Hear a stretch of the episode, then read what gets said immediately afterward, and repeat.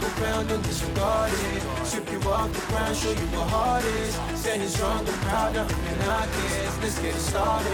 It's the hardest. Talk around and disregard it. Strip you off the ground, show you what heart is. Standing strong and proud, nothing can knock it. Let's get it started.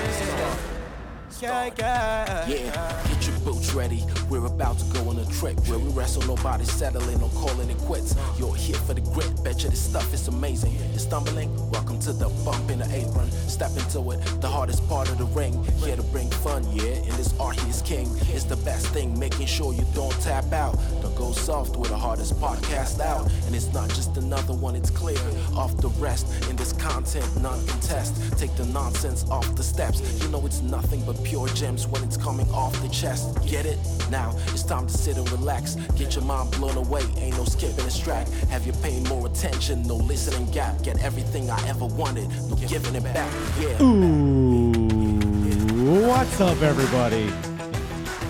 Welcome to the Apron Bump Podcast. I'm your host, Kyle, otherwise known as the hardest part of the ring. Whew.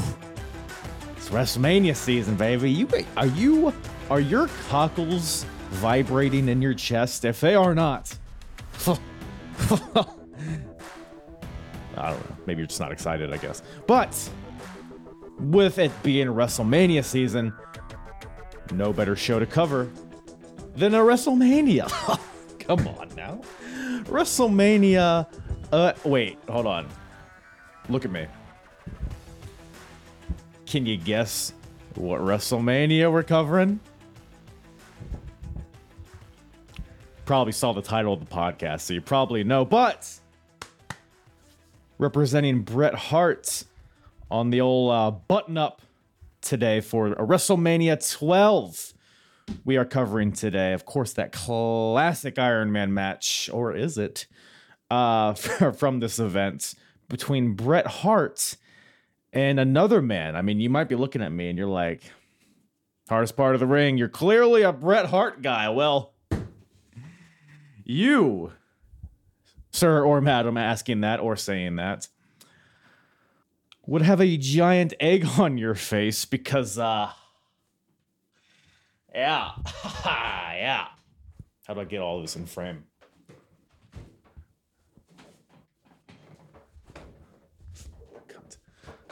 Yeah. What do you, what do you think of this? What do you, what do you think of them apples? See? You can go both ways. So, yes, the Iron Man match between Bret Hart and Shawn Michaels. A very um it's very topical too because we uh just uh, we are fresh off the heels as of recording this off of the AEW Revolution 2023 60 minute Iron Man match between Bryan Danielson and MJF. So naturally, it's the same match type, and there haven't been a ton of them, at least in major promotions over the years, 60 minutes, that is. So naturally, people are going to compare the two, and we get into that in the podcast. And I think there's a lot of interesting points to be made in terms of comparing the two, but lots to get into. Of course, it being WrestleMania season, so sometimes things just fall into place, don't they? But yes, uh, the Iron Man magic. I mean, it's a big chunk of the show. We also got the backlot brawl between Roddy Piper and Goldust, which is if you if you're not if you're not familiar with this, fucking buckle in. If you if you are familiar with this, strap on and and put your put your seatbelt on. And uh what else on this show? Savio Vega's here. Uh for some reason, Stone Cold Steve Austin. Hello. Come on now. We're almost there and uh, just a lot of other shenanigans. Todd Pettengill's here. There's fucking uh, people ziplining all over the place. It's a wacky show, but a fun show, and I had a fun old time talking about it. But who did I talk? I didn't talk to myself about it. Who did I talk about it with? Well, I brought on an old colleague, an old flame, an old fluffer. I brought on Kenny from A Kenny for Your Thoughts. Um, it's it's been a, it's been a little dormant lately, but it's not. It's you know it's in hibernation for the uh, winter, whatever groundhogs do. Um, but Kenny, the groundhog is popping up out of the ground for this episode because there's. Uh, Ken, all right, Kenny's Kenny's on the show. He's my guest, and we have a good old time talking about WrestleMania 12. You can follow him on Twitter at underscore Kenny Thoughts. All his socials, all his info in the description below. Go check out his podcast. You, you know, check out the archives of Kenny for your thoughts. It's a lot of it's very evergreen. And uh, hop on the train now because uh, he has he has content he's planning on putting out at some point. I think I I can't remember if we talk about it with when the recording was on or not, but he'll be back and uh, he'll be black because he's he has blonde hair on this, so he'll be he'll be black again probably. I mean his hair will. Let's get into the show, shall we? But yes, if you like this type of episode, you like the new generation, you just like '90s wrestling in general, like hover a plethora of that on the Apron Bump, and you can go to apronbump.com to check all of it out. And you can go to the episodes tab at the top, and you can filter to any promotion, any era you'd like to listen to me recap. You could filter to New Generation, or you could filter to Wrestling Wars of the 90s, which encapsulates all of WWF, WCW, and ECW in one chronological timeline, all for your enjoyment. So go to that. Go to apronbump.com, of course, wherever you listen to podcasts, on YouTube as well. If you're watching on YouTube, give Daddy a like, give Daddy a comment. Leave a comment on uh, if you would let Goldust into your backlot let me know. And uh, hey, stay tuned for the end of the podcast where the hardest promotion of 1996 battle continues on. Uh, may or may not have a new jingle for that segment. Paid a large sum of money for this very professional jingle that leads into that segment at the end of the podcast. So stay tuned for that.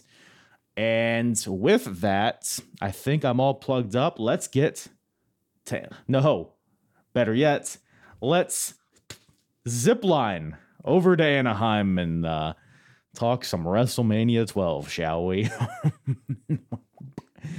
WWF WrestleMania 12 with myself and Kenny from uh, I don't know. He does stuff. He drinks coffee.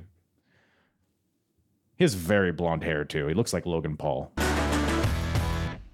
sexual transmutation, everybody.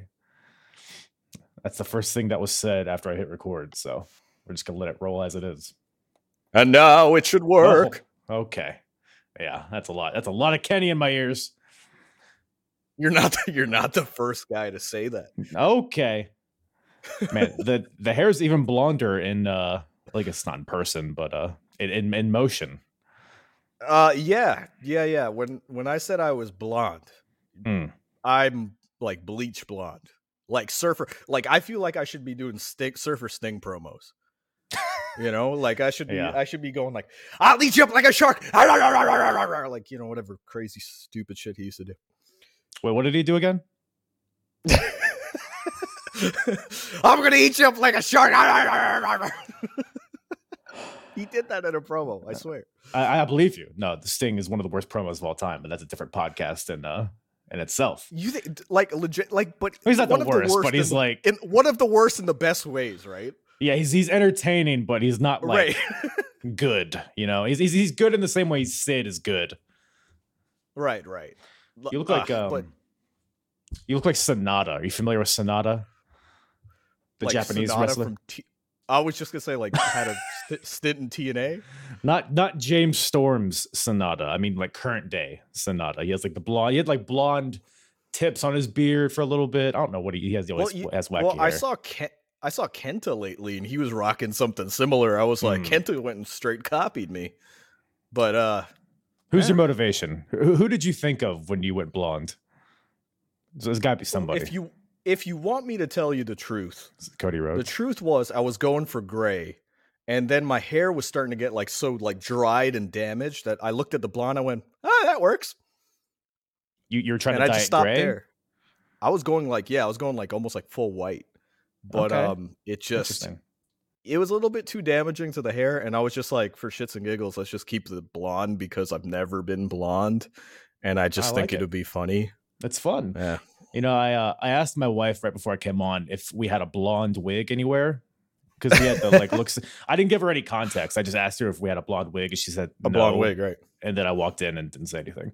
So she's just out there wondering what the hell I do in here. But um, Wife though, like the last time I was on here, you weren't even married yet. So congratulations. well, thank you, thank you. And uh, you had you still had a podcast last time we were I on. still had a podcast. Actually, no, no, I don't think you I'm- did. Actually, no, I think No, yeah, I, I'd already stopped it. Yeah. You've been retired for a long time. Any any any plans on bringing it back or any any like version of it? Yeah, actually, I've actually, I mean, without spoiling too much, I got a lot of kind of content building um, that I kind of want to do. Um, I kind of want to do this like coffee wrestling hybrid content thing because I'm like really getting into coffee right now. Mhm. Um, so I, I'm I'm gonna find a way. So we just need a catchy name like like wrestling has beans or something. I mean, that's good. That's a good off the cuff one. That's fun. That's fun. We're having fun. right? We're having fun. If we uh, more fun if we had a blonde wig, which this is obviously because no r- person in the right mind would put do this to their hair. I have I, there's a, I have a pink wig, but that would that would just be dumb if I put that on. So we're not going to do that. Um, As dumb as dyeing your hair blonde, looking like me. no, you're you're still you're. So anyway, WrestleMania 12, right? Oh man, Bret- I've been getting ready. I've been getting ready for this podcast. I've been listening. Uh, I've been drinking. Actually, I drank like two primes right before I got in here. So shout out to Logan Paul. Maybe that's the inspiration for this hair. Uh, drank two primes and definitely been listening to Stevie Wonder, and you know why, obviously. Right. Yeah. I mean that speaks for itself. I do. I do. I Mhm. do like Prime. I hate that Prime's good, but it is.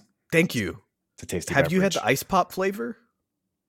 Uh, I've had the blue one and the orange one. I think. It's the red, white, and blue. It's it's the one that Yeah. looks like the old WWF ring that the Macho Man Randy Savage used to Whoa. wrestle in. Yeah, I mean the Nacho Man, right? uh, may be the Huckster. Yeah. Did you by any chance get a get a chance to watch that link I sent you? It was like Well, not Pretty only short notice. not only did I watch it, but Uh-huh. uh, I've seen that. Like the the good thing is like even if I didn't watch WrestleMania 12 again before I got on here, I've known it because it's like this is like that per- time period where I'm just I remember every single detail. Uh, but yes, I did watch it. I did watch it. um, yeah. So uh, this is the, my first time watching this show, including that uh Really? free for all match. But I mean, I've been watching all the Raws and stuff leading up to it, and all the billionaire Ted skits and all that. What a um, I don't even know how to describe it. I mean, for, I mean the match. I bring this up because they had a the, the culmination of all of that was a, a free for all match. Um, but it was like a cinematic match. It was just I don't know. What what did did you enjoy it? I thought it was pretty dumb myself. No, it was absolutely like you. You could have done a. I've seen better video packages in like 1993 ECW set to like "Born to Be Wild," you know, by Bruce with like Bruce Springsteen songs and other songs Yeah. that they ripped off. Um, thi- yeah, it was terrible. I don't know what they were thinking. Especially, it's like an insult to like I don't know. Like these are characters you created in the WWF. You're Mhm. trashing them, so you're basically saying like you were behind the times. Now they're in another company, and it's like I'd almost like it almost made me want to watch Hogan and Macho Man in WCW just so I don't have to watch the Huckster and the Nacho Man with Scheme Gene. it was, it was so dumb because first of all this old huckster guy that you know can't wrestle and he has to get cpr he's literally going to be their champion in like what six years in the, in the wwe You're- when you say it like that, yeah like an even older version of him apparently that was fine.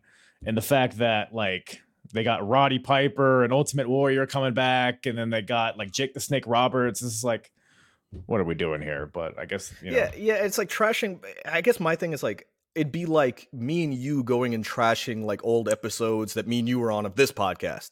Like, why Mm. would you do that? Like, you know, it's almost like cool, you've bettered yourselves, but it almost just comes across like, why are you trashing your your your own shit? And then not Yeah. only that, but like, what's he? Forget he, him being champion six years from then. He they're about to like lose in the ratings a year later and just get their asses handed to them, which is like Mhm. even worse that the huckster and the nacho man are you know beating Yeah. them in the ratings yeah, I mean, it's like it's like a crazy time. Like especially in hindsight, because this is right Yeah. before the NWO. This is right before Austin 316.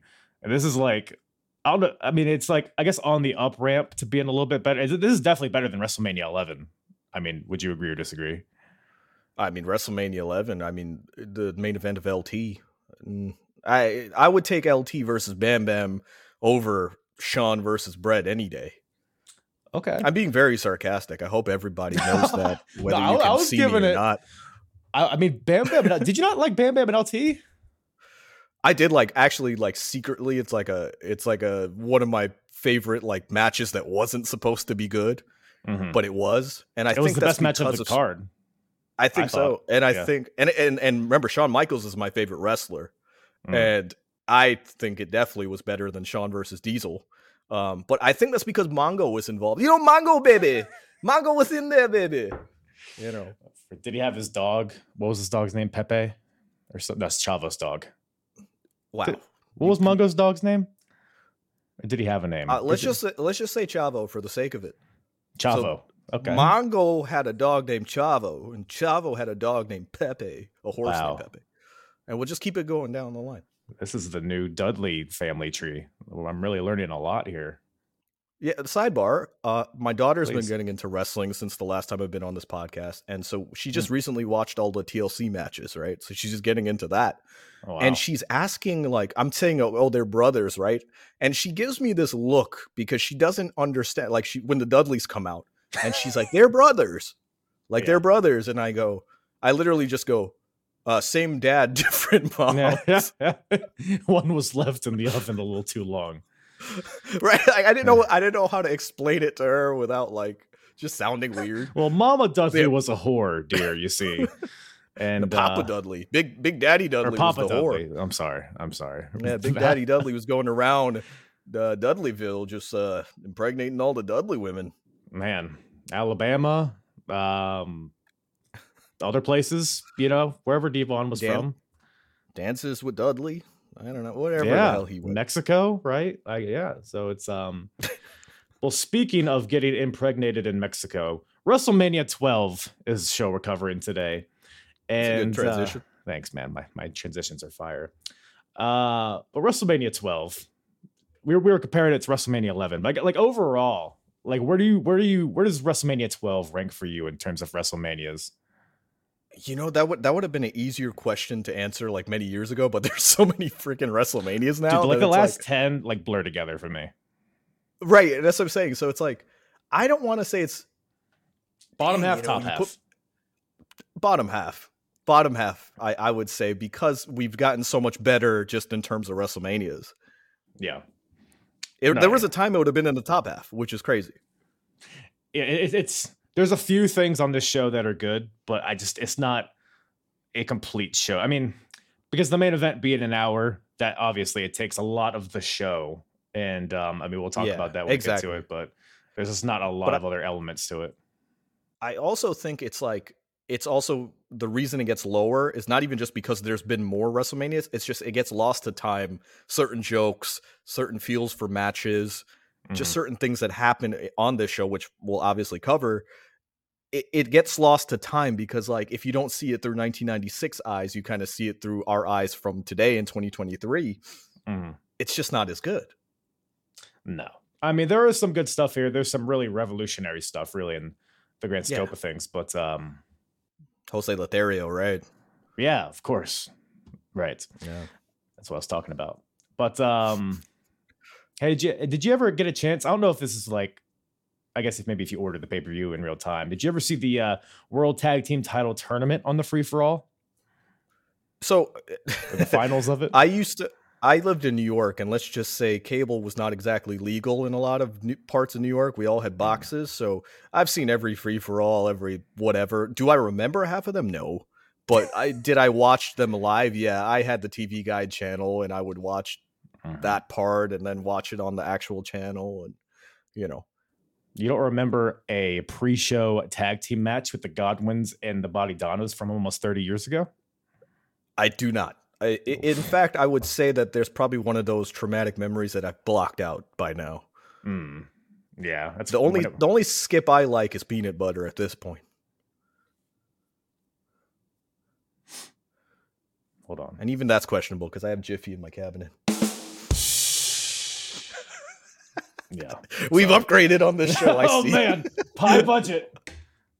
Um, The vanity lights as well behind you. how do I stop this? I think I still want to play through. I don't know how to. You're clapping for that bottle of Geritol I took before the match, brother. There we go. There we go. Easy now. Don't pop up blood vessel there, huckster. But uh man, for opening match here, WrestleMania 12. First of all, we're in uh, Anaheim, California. What are your thoughts on Anaheim there, Kenneth? Big I- I Angels no fan? thoughts. I was gonna say no thoughts besides that. I know that WrestleMania 12 and, and uh, WrestleMania 2000 were held there. Wow, that's actually about 2000. I didn't even uh, wouldn't Yeah. have caught that. Look at you. Look at look at look at you. I do Uh, not remember WrestleMania 1099, 999, but yeah, fuck off. So we got a six man tag team match to uh, kick us off here. We got the team of Ahmed Johnson, Jake the Snake Roberts, and Yokozuna versus the team of Owen Hart, British Bulldog, and Vader. And just reading off these names, it's just a hilarious like group of people wrestling each other. It's uh, you you know what's sad is like on paper that should be a good match.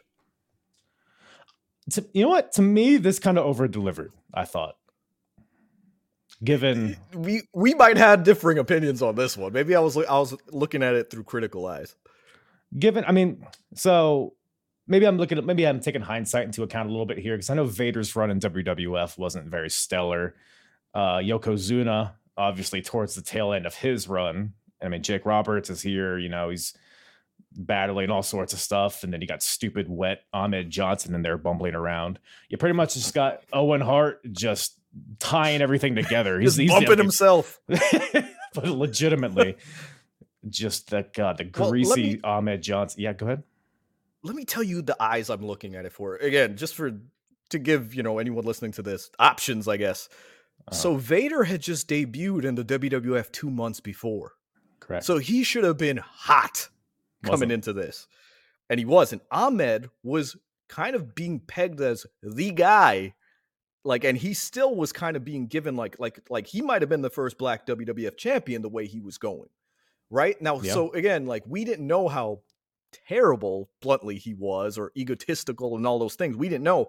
He just had an upside that Vince McMahon liked the guy and wanted to give him uh, push him to the moon. Yokozuna is coming 2 years out of wrestling in the main event as the going in as the WWF champion, no less. Mhm. Um, Jake the Snake, I mean, had just what just come back, uh, I think at the Rumble too, yep and this is his second run. He's got the whole, you know, revelations as the Snake and everything. You know, Owen and Bulldog are pretty much in their prime. Yeah. Like, that's when I look at it and I go, why was this match so terrible when it had all the makings of being like match of the night because you had so many but i guess that's the problem you get too much talent in there sometimes kind of like me you, know, you and a podcast together brother. Right just too many too much good talent. cooks too too many Yeah. just delicious cooks in the kitchen just you know right. can only have so many fillets. That's our new podcast name by the way offshoot. It's uh we know it was racist chops before. Racist chops but now it's uh it's uh slices of fillet what what would you say? d- delicious fillets i actually like don't it. hate that. We'll talk offline about that. Um Mm. over some meat. Ah! Wieners. Uh meat on the table. Yeah that's what you are. Is that shout out to any song? Ryback fan. Yeah shout out to any Ryback why- fan that exists. The fact that I kn- did it. I don't, I don't know why I knew that, but um, who do you think would win in a fight, Ryback or Ahmed Johnson? It it would depend, right? Because if Ryback was just fighting and he was just like stupid, like he he could he could get Ahmed. But if Ahmed just came back and started saying, "Just make sure that you did that face, and you coming at me," and like that just confused him. Right. Ryback's not a smart guy. I think Ahmed. So ultimately, I think Well, you're, Ahmed. sugge- are you suggesting that Ahmed is? I'm thinking that one, Ahmed would confuse him, and then two, he's he's wet. He's just slippery. He is. Ryback could point. get a hold of him. Mm-mm. So I'm thinking Ahmed. That's a good question. Plus, I'm secretly an Ahmed fan because I used to play a game. No joke. I had a friend and I, we would play a game here. It was Mhm. called How Quickly Could You See Ahmed Johnson's Butt Cheeks in a Match? Am I wrong though? You know, I didn't I didn't really note his butt cheeks in this match. I don't know if they ever they ever made an appearance, did they? I think this is the one time I think WrestleMania he was like, just make sure that my ass don't make an appearance in this match. Like I think it's the first time that he's uh, he insisted to wear trunks that were his size because before I don't know what what thong store he be shopping at. Hmm. But uh, Ahmed got cake. I mean, there's no denying that. There's no denying that. I mean, he's no Yokozuna, but uh sorry, I'm just thinking of Now, Yokozuna's that's not a cake. That's a whole bakery. Oh, ho, ho. Oh, What's a Japanese pastry? I couldn't think of one. Do they have pastries over there? Uh, why are you asking me? Chinese donut, right? He's a, he's a big bakery of Chinese donut. He's Japanese. Well, he's not Japanese. Right, I was Samoan. just gonna say. Not only do you have a Samoan playing a Japanese person, but you're assuming a Chinese pastry on the man. So we got Yoko's cocksucker. Knock my speaker over. We got Yokozuna, the Chinese donut here, and um, so initially, uh, this was going to be a one-on-one match between Yokozuna and a Vader, but uh, for a variety of reasons, that never happened. So they made this a six-man to uh, add some you know people that could move around, I guess, and create a cohesive match, I guess. Yeah. Vader, well, Yoko, I mean, he's fucking 700 pounds at this point, so his cardio good is what lord. it is. Good he can lord, still move I- though I- when he needs to, but it- it's not I, for a long it was bad, man. It was Yeah. bad. I, I actually was thinking about it because like I never really paid attention to it until like I rewatched it here and I was like, man, like two years before he's main eventing and moving like amazingly. Mhm. In literally the span of two years, 24 months, he can barely move in the ring. And it was like, you know, it was, it was sad to see, like all jokes aside, it was it was really Mhm. sad to see the kind of the kind of state he was in and the fact that like I didn't know why they had to put it, you know, a, as a six man, and it makes complete sense because him and uh, Vader and Yoko had like a interaction, I think, at the Rumble. Mhm. So I think that would have made sense to be a one on one match, and it could have been a hell of a, a match if this was 1993 and they both were in their primes. Yeah, and on top of that, Vader's just coming off a shoulder surgery, so they did the whole angle where he took out Gorilla Monsoon uh, right after he debuted, and they suspended Vader. But this is because they, he had to go get surgery, and he's like just coming off of that, so it would just have been a disaster by all accounts. But, right, um, and Jake the Snake Roberts. I mean, yeah, Yeah, I mean, his run isn't too long at, at this point. I mean, I know he goes to King of the Ring, but I don't think he does much after. Wait, that, what happened he? in King of the Ring? Uh, well, he said something about his psalms and something about John three sixteen. I forget the rest, but um, Mm, something or another. something. Uh, do you think Vader, in hindsight, do you think it was a bad idea pairing Vader and Yokozuna together, given how much bigger Yokozuna is than Vader? Like, I feel like you lose the mystique of Vader when you see how small he is in comparison. No, only because I remember that big Van Vader run and what it would have been. Again, again, if we're talking prime guys, right? Mhm. Vader, uh, Vader would have been able to been that one guy to f up Yoko with some fists in the corner and like really kind of move. Because remember, he his whole thing was like I don't want to say like a Keith Lee where he could move for a big guy, but Vader's whole thing was like he could moonsault, he could do these things.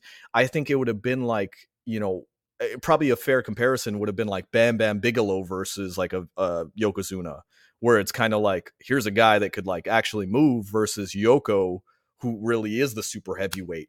So I think it, I think the goal probably would have been like oh the two no pun intended but the two mastodons like button heads, Mhm. and it would have made Vader go like look like a stellar athlete that could go with ding ding ding Shawn Michaels.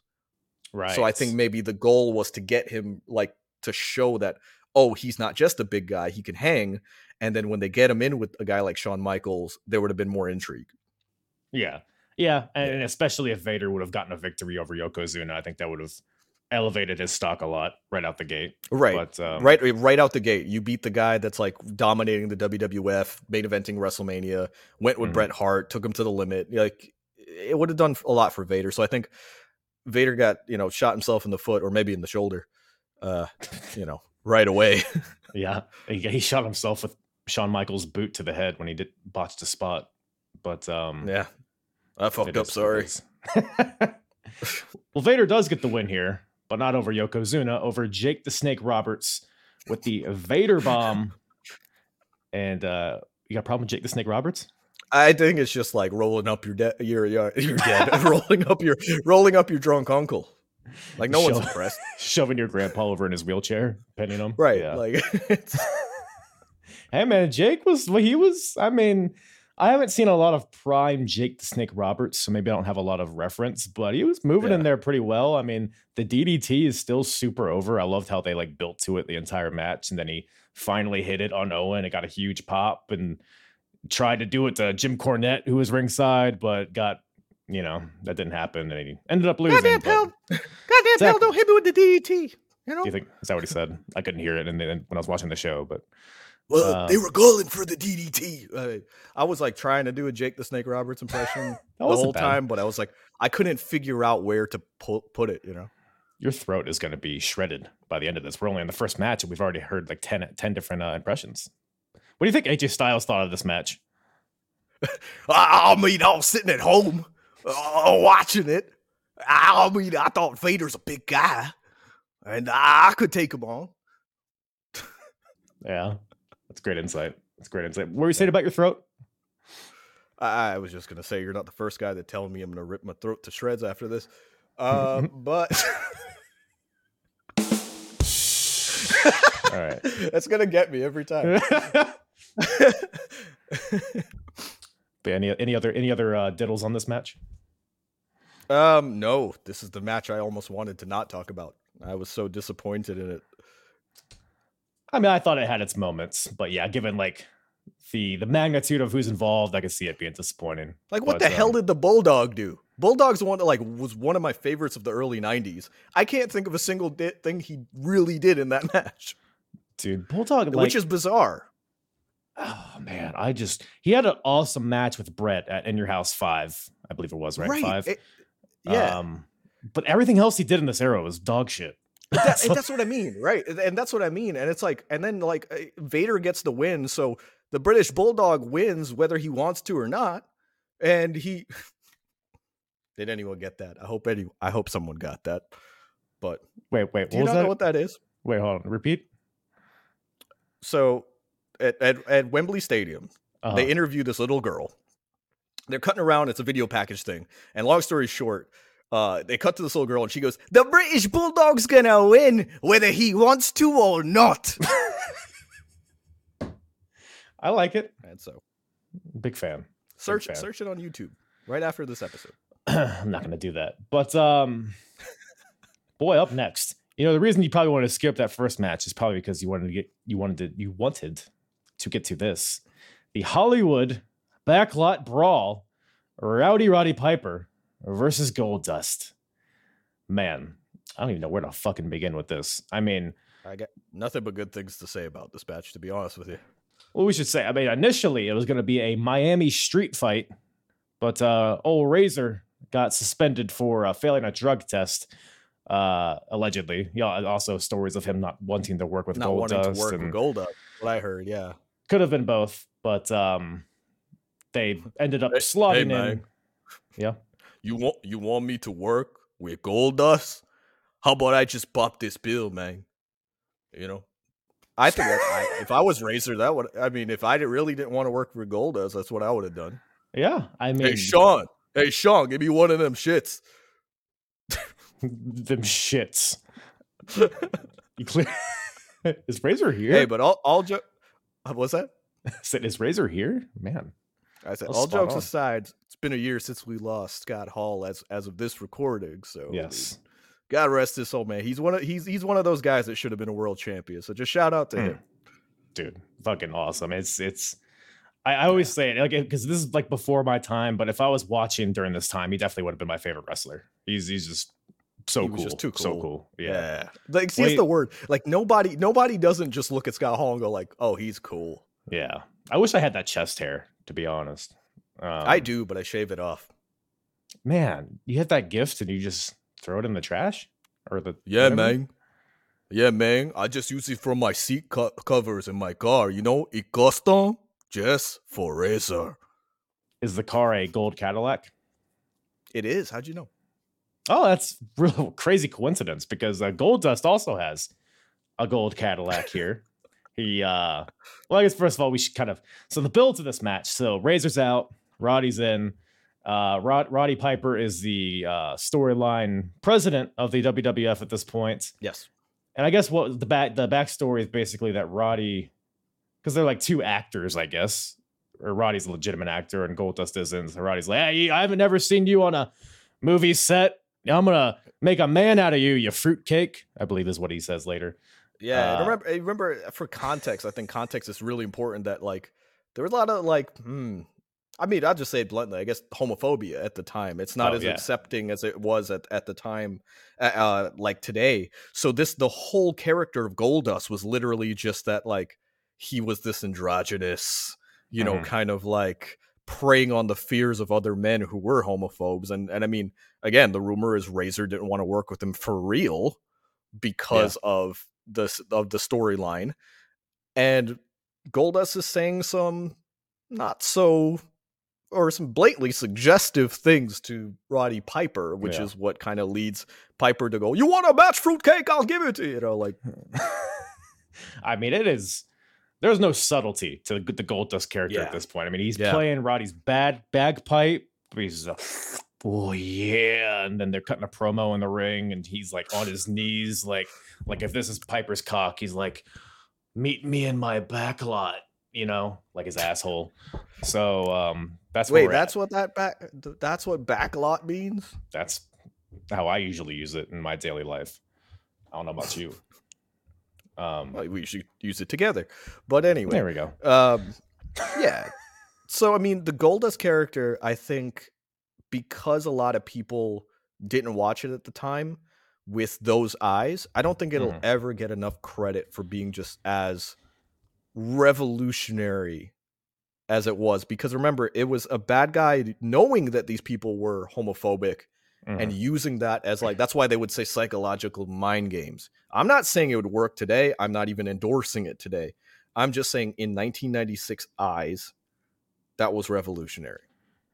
Yeah, I mean, because I'm watching all the WCW and ECW stuff along with this, and they reference Yeah. Goldust all the time. Like it's making waves across Right. not just wrestling, but just in like pop culture in general. It's like because I mean, I, th- I feel like this kind of kickstarted the Attitude Era in a way because this is like really pushing the Yes. envelope in an era where everything was so cookie cutter and just colors and whatever the hell. So, um, but a little. uh So we got a Hollywood backlot brawl here, and uh so it cuts to Roddy, who's in this backlot. I guess he's holding a bat, and then a gold Cadillac pulls up, and uh, Goldust gets out of it, and then they start scuffling.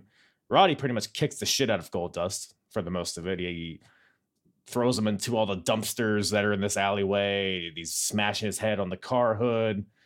Um, I think at one point Goldust tries to run away, but Roddy takes his bat and smashes the window, and there's blood everywhere. And I mean, this, this is like kind of there's a running thread throughout the entire show. But what do you think of this like introduction to this this match? I guess That's that's what I liked was I liked that it was a running thing throughout the show.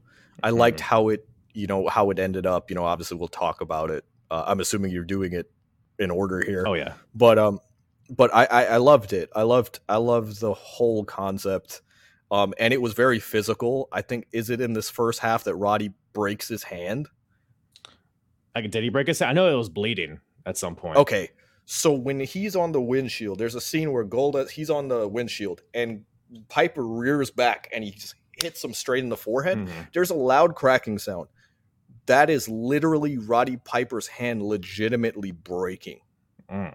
That's how hard he hit him in the forehead. There was nothing that they there was no gusto to this. There was no no pun intended, no Hollywood magic here. They were so up close with these shots and everything that they were going for him. And then I think this is is this when he goes to run him like run him over and and Yes. Roddy Roddy got again legitimately gets run over because I think they had they had said in later interviews Roddy was supposed to like move and he didn't. So Goldust legitimately just hits him with the car. Really? Roddy Piper's my hero for this match because it's amazing. yeah, I mean, he, he straight up he gets his knees hit by a car and just rolls over the hood, and then Goldust drives away, and then Roddy happens to stumble upon a white Bronco. That's also an, I don't know if that's his Bronco or if he just uh, did a little Grand Theft Auto Borrowed it. action. Borrowed it, right? Uh, Yeah. And gives chase to Goldust in a white Bronco. So uh, yeah, seems familiar. Just- I mean, right. I was gonna say, and anyone who's a little bit too young to understand what the haha was. I mean, to make a long story short, O.J. Simpson, and this is the not funny part, but he Great football his- player. I, hold on, hold on. Huh? Allegedly killed his wife. I have Right. to say allegedly from because of the, but what they're referencing is the famous chase that OJ and his white Bronco, and there's a helicopter shot where they're filming him on the freeway in California, and he's going, and all the cops behind him, and they basically recreate it. So, I hear there was a rumor, by the way, they were trying to actually get OJ Simpson at WrestleMania 12. yeah, I did, Did read you, that. did you hear well. that one as well? Okay. I mean, just like recently, I was like looking some stuff up about this, and I stumbled upon that. I was like, God, that would have been insane. Like right after it. Um, Oh, terrible. OJ, do you follow OJ on Twitter by any chance? I do because it's like the weirdest timeline. Fascinating. Hi, this is the juice, and I'm playing golf. And it's like he Hello, still Twitter thinks world. he's like, he still thinks he's like the motivational speaker football player. When it's like, my dude, at this point, we all know you you you, you killed your wife, you got away with it. Just lay low, Nope. lay He's- low. He's out there writing books. If I did it, well, what was it called? It's like if I did it, this is how I do it, or something. It, it was called "If I Did It," and then I think the family of the the departed sued, and then they got the rights to the book, and it got renamed "I Did It: Confessions of a Killer." Oh well, hey man, I respect OJ for getting out there, trying stuff, giving giving other hobbies a stab at it. So, um, but we have this next match here, and um, because he stabbed his wife, he stabbed his wife. yeah, I get. It. Yeah, I, Uh. I it. you, you might say he's a stone cold killer, allegedly. But uh, speaking of which, we got Steve Austin in this next match versus Savio Vega. Man, These Steve, two fought every every other day for the better far, part of like four years. Ew, why? It's how I feel. Like every show that I, I look at, it's Stone Cold versus Savio Vega, including my favorite show, which is In Your House, Beware of Dog 2. You- You're not a beware of dog one guy. Wait, so No, one, no, no. the the light went out, right, or something? Or like so yeah, was like the, a- the, there was a there was a storm. The lights went out, and they basically had to wrestle in the dark. And then uh two Right. was just they refilmed it like on a Tuesday randomly. oh, so it was just the, a redo. I thought it was like the continuation of one. No, they literally just did the same match. well, can never have too much too much Savio Vega versus Steve Austin, I guess. Not the Yes, ringmaster anymore. No, you can. And uh, this was it for me. It's insane in hindsight seeing Steve Austin in a throwaway third, like a second or third match of the show as really just a backdrop for more of the Roddy Piper and Goldust shenanigans. yeah. It's, I mean, obviously he's freshly debuted. He's been in the company for a few, like three months or so. He's just shed the ringmaster gimmick like a few weeks ago, uh, but he's still with Ted DiBiase. He's still the million dollar champion. Still doing all that, but he's freshly shaven. He's he looks like Stone Cold. Right. just- that's I think that's what's jarring about it. Is that he looks like prime Stone Cold. Uh yet he's not there yet. And I th- also think that like hindsight uh, or context is important because I think he was supposed to have a good showing in the 96 Rumble and like be on the up and up. Mhm. and then he slips out of the ring and gets eliminated. He's supposed to be in like the final four. He accidentally Oh, really? eliminates himself in the '96 Rumble by like Fatu hilarious. instead of holding on. And um, yeah, so maybe I don't want to say he maybe he was being punished, but like maybe he would have had a better match at WrestleMania had he had a better showing at the Rumble. I mean, the fact that he's on the card at all. I mean, there's what four matches on this card, so That's true. That is very true. um, but yeah, so He could have been in the Yoko Vader match. He could have been. But don't worry, we got that next year, right? Is, doesn't Stone Cold face Yokozuna in like a pre-show match? At WrestleMania 13 when he fought Bret Hart in his like most famous match. Is that 13? that is 13, sir. Oh, I was thinking it was 14. When did he face Yokozuna in a pre-show match? I know that happened at some point. Maybe it didn't. Maybe I maybe to I that was it. no, no. I know you're right. I just I don't think it was like a WrestleMania right there. I think it was in the year '96. You know what? We, we have Yeah, we have the Google out. machine. I, I need to know this. Stone Cold. One time, I'll just talk in the meantime. One time, Yokozuna slammed me in the middle of the match. I shit my pants. You think that I stopped? A True story, by the way. Su- SummerSlam 96. Yeah, I'm aware. I'm aware. Uh, who else shit their pants at wrestling? CM Punk did, right? Um, Yeah, When was the last time you shit your pants? probably yesterday. Oh, how'd that go? Yeah.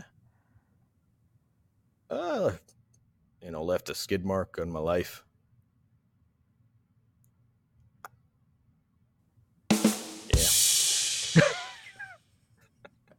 You got a little Art Donovan in there. It was it was Uh, peeking out.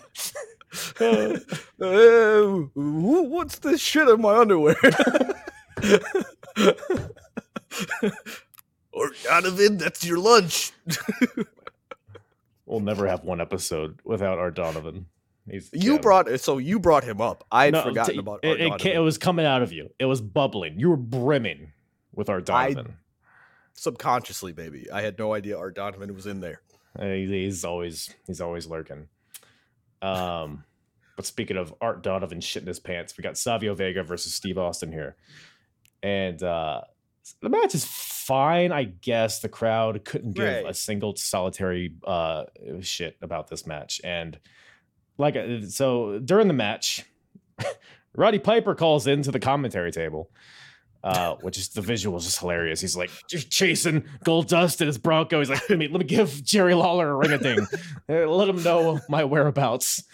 And he's just like, yeah, I'm gonna get gold. I'm gonna make a man out of this fruitcake. I'm gonna kill this son of a bitch. Like, and, and it's like they lose the call and they have to get him back. So it's even worse because they take more time away from the match. It's hard to pay attention to Steve Austin, you know, having Savio in a headlock while all this is happening. I guess. Right, especially after the fire promo Savio Vega cut before the match. Yeah, how'd that how'd that go? Oh God, uh, Steve Austin, I'm gonna get you. It's like I, I never understood the cadences with Savio Vega, but you know, Right. he was what he was. He sure. Was. I do it for Puerto Rico. It's like, hold on, Savio, just calm down. Calm, calm down. Calm down. Right, like Ra- you saved Razor, you got a job, well, you're good. You don't gotta be so angry now. Look, man, he's he's a fiery fiery Puerto Rican. The uh, what would they what they call him? The Legend of the Caribbean, Savio Vega. He's he's got a lot of uh piss and vinegar to him. I, I do not even remember that nickname, so that's news to me. I might have just made it up. Uh, I do like the finish kind of of this match. Well, I like parts of it. So uh, Savio hits the ref with a spin kick as as Steve Austin gets out of the way. The ref is just annihilated. You couldn't have a more dead person than this ref after that spin kick. Uh, Steve Austin, with the ref down, gets his million dollar championship, clocks Savio with it, and then like drapes Savio over the apron and then comes off the apron down with another belt shot, which I thought looked pretty sick. Uh, and then essentially just knocks Savio out and then locks on. I don't even think he put on the million dollar dream. I think it was just like a chokehold or a sleeper hold. And uh, the ref comes to Ted DiBiase, like wakes up the ref with water. And then the ref, you know, goes over. He's like, "Oh, you're dead, Savio. I guess this guy wins." So Stone Cold wins, and then we get some more OJ. But yeah, any other thoughts? Some more OJ. No, it, this is one of those where it's like, you know, Stone Cold could have gone one way or the other. To make a long story short, he was a good hand in the ring, but Mm-hmm. you could see that, like, I don't know, like if he was just a good worker and didn't develop his character, he could have just stayed at that level. But he didn't Right. become popular till he really developed that character and really started getting good on the mic and really start just being a brawler you Yeah. know so i mean yeah it's fun it's just funny seeing him look like main eventer stone cold but be in mm-hmm. this throwaway match I mean, it's in him because like I, I watched the ECW shows that he was on when he was like squaring up with Sandman and stuff. It was like, God, this is the exact Stone Cold character. It's Yeah. just with long hair, and now he's here. So it's it's in him. It just it's a matter of giving him a platform to uh, show it, which he will get, I guess. He'll have himself. Yeah, he is. It was all right. His run was all right. he had a handsome little career, I guess. Yeah, yeah. maybe not a perfect career. But speaking of which, we got Mr. Perfect backstage uh, doing the old uh, announcer deal. He uh, he's backstage with Diesel, and Perfect is uh, he's kind of throwing the clips, kind of recapping the the build to the later match, Undertaker versus Diesel. Shows the uh, in your house match, the cage match where Undertaker came out from the floor and ripped Diesel to the pits of hell. And we got on Raw a few weeks later where Diesel he opens a casket and sees himself in the casket.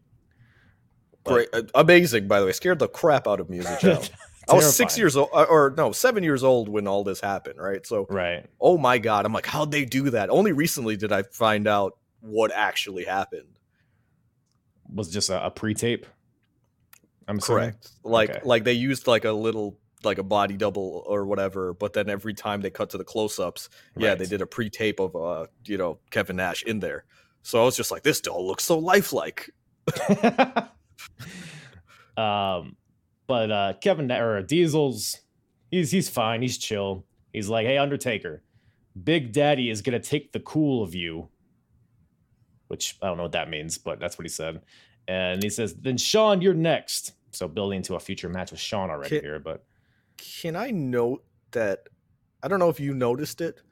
I'm Mhm. pretty sure Kevin Nash or Diesel, sorry, was drunk during this promo. Cause he his eyes were not like I don't know what he like to me when he was talking and Yeah. he was saying it, I'm gonna take the cool out of you. It was like a little bit more than that Big Daddy cool suave. It was Mhm. just more like Lost in La La Land. Like because correct me if I'm wrong, isn't this his like final match? Like maybe televised match? so he has a match with Um, Shawn Michaels, I believe, at the next In Your House. But I think that's okay. Oh yeah, match. yeah. Obviously with the with Mad Dog Vachon and stuff. Like I that Sure. that's ingrained in my mind. Trust me. Like because he rips Mad Sean's uh, Mad Mad Dog's leg off and hits like Shawn with it, or Shawn does that to Diesel. Sorry. Um, Right. but anyway, um, yeah. So I, I don't know. Like I guess my thing was like, was he phoning it in at this time? Was he just kind of like out there? Like he's already thinking. well, he'd already given his notice at this point. Right. So- Yeah, exactly. So it's like he looks like he probably was just like a couple brewskis in. He's like, I'm just gonna wrestle the Undertaker. Like, you know, like Well, I mean, that's I guess that's kind of his gimmick at this point because he's kind of in between Diesel and Kevin Nash at this point. Like he has more of a, a egotistical edge to him. So Right. could just be him playing up his character, but it also, I mean, because I don't think he was wrestling drunk. I mean, I guess he could have been. Uh, who knows? But it's not like he's doing springboard her hurricanranas or anything. But um, Right. So I don't know, but I, I don't know. I, I do love this incarnation of Kevin Nash, whatever you want to call him. I think is like very like the heel one. Yeah. it had- like had his personality, but like the presence of Diesel. I thought that combination was uh pretty. I mean, I I run on Diesel power, so Me too. Uh, and there's a lot of adrenaline in my soul recently. mm, that's where Um, the blonde hair comes from. Yes, yes, it is. Uh, my daughter's Mhm. favorite wrestler is Cody Rhodes, by the way. So she is not Same. hating. Yeah, she's not hating this hairstyle. Uh, but yeah, so no, Kevin Nash, I agree with you. I think hindsight being 2020, if he had not gone on to WCW, I think this is the Kevin Nash, the Diesel, that would have been like the staple of his career. You know what I mean? Like, let's say the NWO stuff didn't happen, whatever. He just stayed in the WWF. I think he found his his niche with this character, uh, Mhm. just being like the way he was, like no pun intended, but just being so cool, so suave, so you know, just not caring, you know, Yeah. and just it like he became a legend. I I don't know how to else to say it. It's like he found his groove. Do you think? uh Do you think if he wasn't going to WCW already at this point, do you think he would have beat the Undertaker? Um, you know what? Yes, I do because at their trajectories at the time, um, Diesel was had already been WWF champion. He was that guy that would take, you know, Mhm. Vince loved Kevin Nash, right? I don't think I like I would say there's a 99.9% chance especially with the way the Undertaker was going at the time if you put him up against a prime Kevin Nash, a Mhm. prime Diesel, I don't think we get the streak because I think Kevin Nash Yeah. would have won that year. dude, it's crazy. Like, and then you don't get the NWO probably, or it's at the very most very altered. It's like crazy how many things would have changed had he just stayed for like another year. Right. Just imagine like Mabel and and and Scott Hall showing up. or even if it was like Sting or whatever, you know, it would just it would have been like almost as good, but not as good. But then wrestling as a whole would have suffered because the WWF wouldn't have had to Yes. responded. So I think, you know, things happen the way it was supposed to because I can't imagine a world where like it's any better than how it happened. Right. Um Yeah. but uh that's that's an that's an ultimate take to have. But speaking of which, we got the return of the Ultimate Warrior to the WWF, taking on Hunter Hearst Helmsley. Yes. I was gonna say, rumor is that he was gonna be bald and 400 pounds. I hear. That was the rumor. That was the scuttlebutt on the street, according to Jerry Lawler. But uh, he's just eating Cheetos. He had let himself go, and then he comes back and he's the same, pretty much. Wasn't there a Right. rumor? I don't know when when it was that like he died and somebody else took his spot. That was 92. So the reason that started, right, was Yeah. because he had got suspended in 91 for his whole thing, whatever. He got suspended. Um there was a whole steroid scandal. He had I guess bluntly gotten off the juice, right? And gotten a Mhm. little smaller. So when he came back with the uh with the uh, little what do you call it? The not the leotard, but like the what Kurt Angle wears basically. Singlet. Um, the singlet. Thank you. So he came back with the singlet, um, and a little bit smaller at WrestleMania eight. There were, and his hair cut all differently, um, and blonder. Um, Mhm. they, they basically were like, "Oh, the original Ultimate Warrior died, and this is the new guy." Right. It's LZ. stupid. Remember, there was there's no internet back then, so I still think that about Avril Lavigne, though, but that's a different podcast in itself. I mean, they're both hot, whoever they are. The dead one and the alive one. You would, uh, right.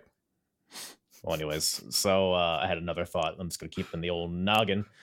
But Please uh, we got Triple H coming out here with Sable on his arm, the debuting Sable, and uh, so and that we'll see why later in the show. But uh, he's the one that was he drew this short straw here, facing Ultimate Warrior in his return match. Gee Willikers. I don't even so the match, it's a you know, a 40 second match, whatever it is. Uh Warrior gets pedigreed, no sells it. Warrior hits his stupid fucking shoulder blocks and his military press and his splash and squashes Hunter Hearst Helmsley and uh is on steroids, I'm assuming. So thoughts? I thought, it was, I mean, look, I, I was a kid. I was a big Warrior Yeah. fan at that. I loved it. I loved, absolutely loved the match. I hated Hunter Hearst Helmsley. Mm, You know what I mean? So this was exactly what I wanted to see, um, and why you paid to see the Warrior. So I think they Yeah. did it right. But like you know, it's the the fact that we're looking at it with hindsight. It's so funny to see that he squashed Triple H, like, and what Triple Yeah. H would go on to become. You know, um, but yeah, I mean, I think the the big thing is the debuting Sable again. At the time, it's like you don't know who this beautiful blonde woman is, and she just comes out on the because remember for context, Hunter Hearst Helmsley had a beautiful woman on his arm every single week, and so this was quote unquote just another one of those beautiful escorting women him to, or Another escort? escorts to the ring. Wow. I know didn't want to say escort, yeah. But uh, you know, the one of the women escorting him to the ring, and you didn't think anything of it. In other words, Mhm. um, until later. Yeah, because I was because this is my first time watching this show. So I see Triple H come out with this dame on his arm. I'm like, is that fucking Sable? Yeah. at or they they say it. Vince McMahon says it eventually. That's Her name is Sable, which which again, if you really think about it, the name makes sense. Hunter Hearst Helmsley, the pedigree, Greenwich, Connecticut, comes out with Sable. Like there, there's continuity there. What does Sable mean? like, isn't Sable like a like a classy, like elegant dog or It- something? I think you're thinking of stable. Hold on. No, no, that's a horse. Um, don't talk about Sable that way. So we got right. a mark with a short tail and dark brown fur, native to Japan. Yeah, it's like uh what the hell? A, a marten. It's like a fucking uh looks like A a, mink or something. or like a like Yeah. a like a possum, perhaps. Right, something like that. So she's a possum. But I guess the, it was in a reference to like uh like sable fur, you know, like the finer things. That's I see what you're Right? saying. So so she's uh, uh one in one in the bird, two in the bush. That's what you're saying. Or whatever that if I say is. yes, can we move on?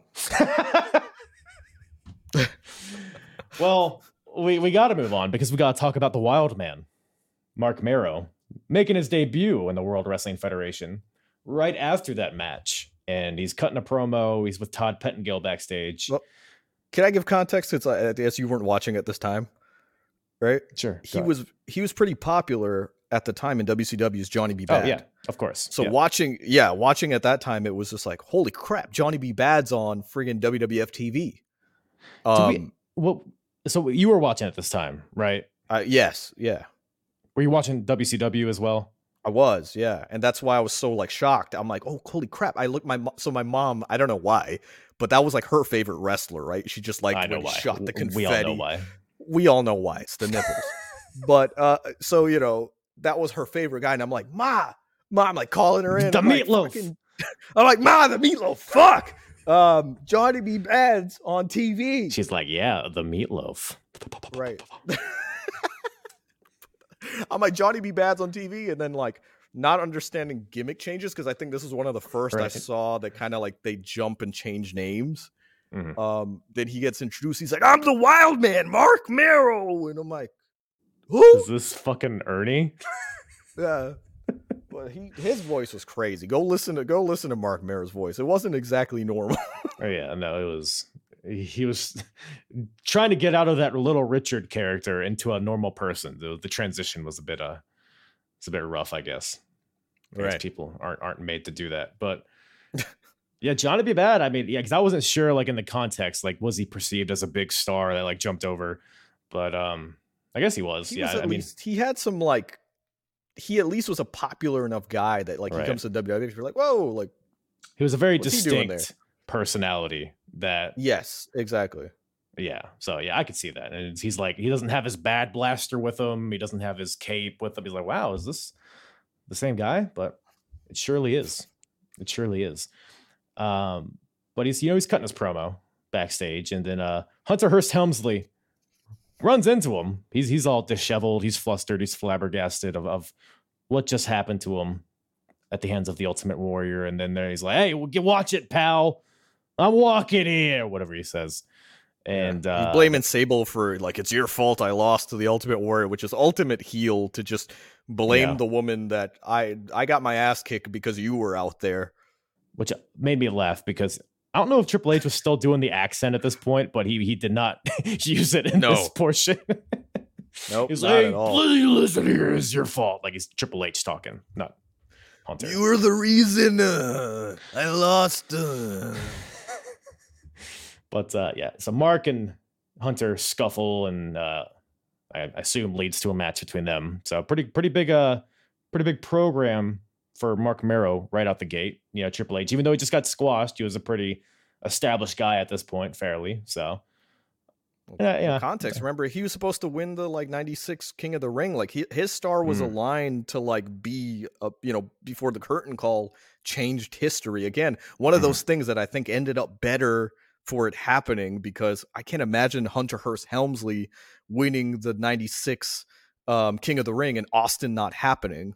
Uh, but anyway, yeah. So Triple H was on the up and up. So I think to me, that's to tell you what they thought of Wildman Marc Mero Yeah. at the time because they were feuding him with the guy that was about to be the next King of the Ring. Right. Yeah, it all worked out. I mean, we could have had we could have had Helmsley 316, right? That could have been just as good. Could have sold some t-shirts. And then Stone Cold could have been in DX with Shawn Michaels. Man, what a timeline. What a timeline. What? I said chop my crotch. What? Suck it. What? That's money. It's not, it's never too late. It's never too late to make that happen. Um, I think it is. I think it is. I mean, I think it's a relatively easy undertaking. But speaking of which, we got the Undertaker versus Diesel up next, and uh, I guess I guess we kind of talked about the build up to this match earlier. But I mean, I loved this build up.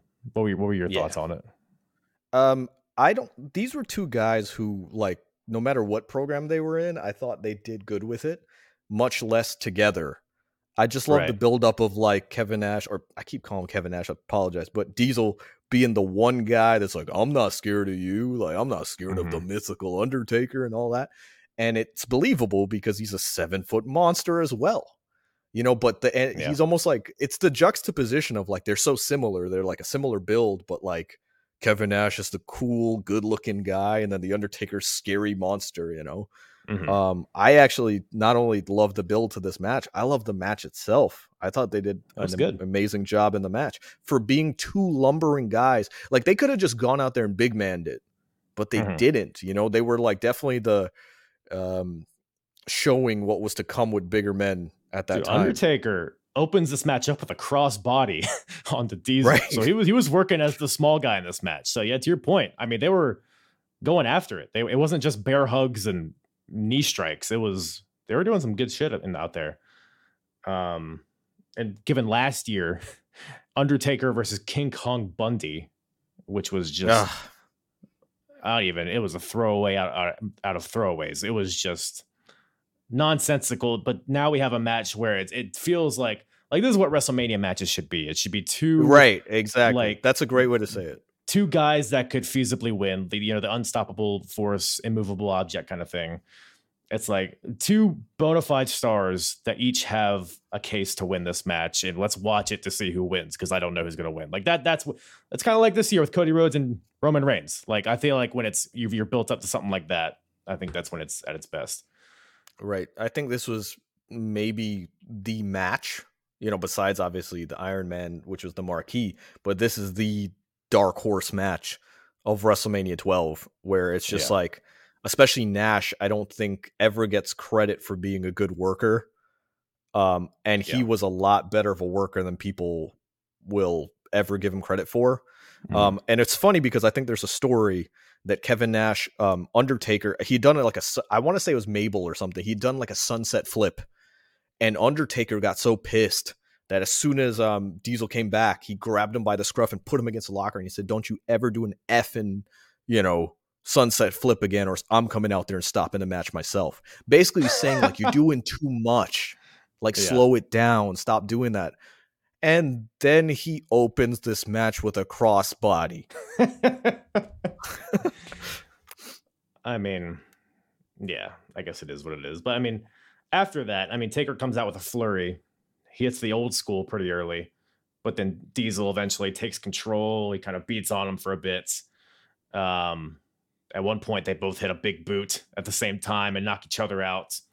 Yeah. But uh, eventually, Diesel hits the jackknife onto Undertaker effortlessly.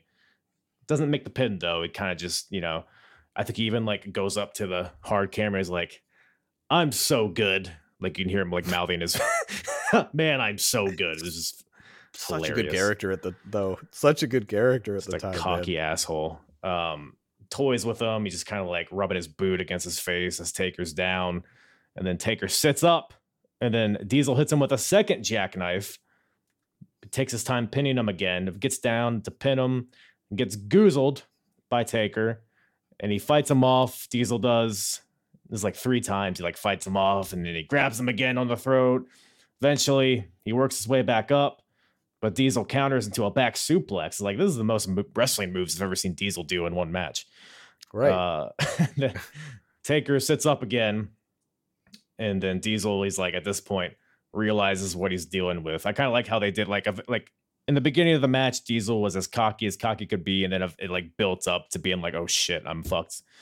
Um, and then Taker hits his flying clothesline, hits a choke slam, and then a tombstone, stiff looking tombstone. Uh, yeah.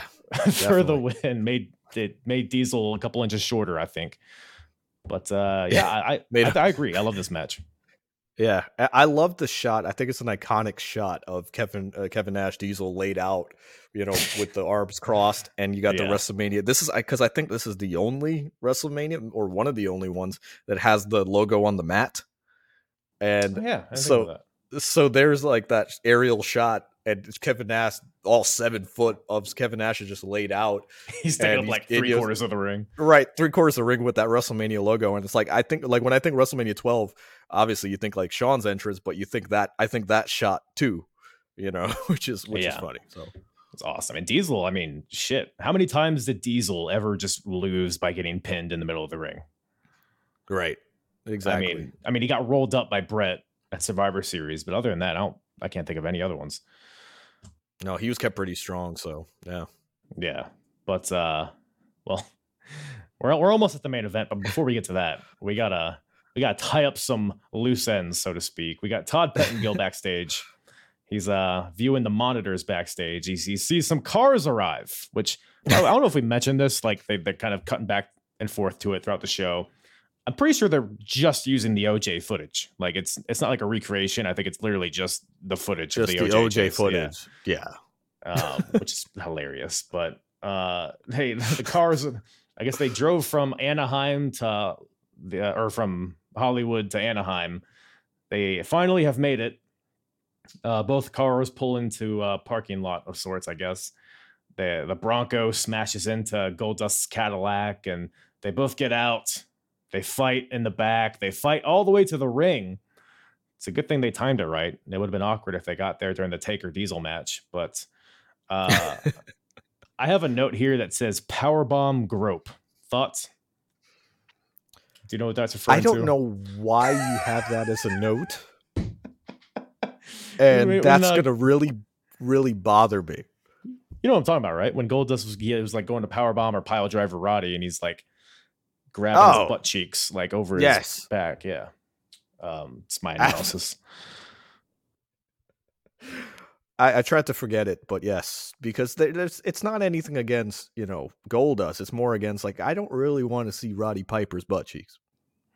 As far as butt cheeks go, like Roddy Piper, I mean '96 Roddy Piper, he's a handsome man. he was still in shape. It's it's kind of crazy to think like the the you know no disrespect, but like how he showed up in WCW two years later in '98 with the beer belly and stuff.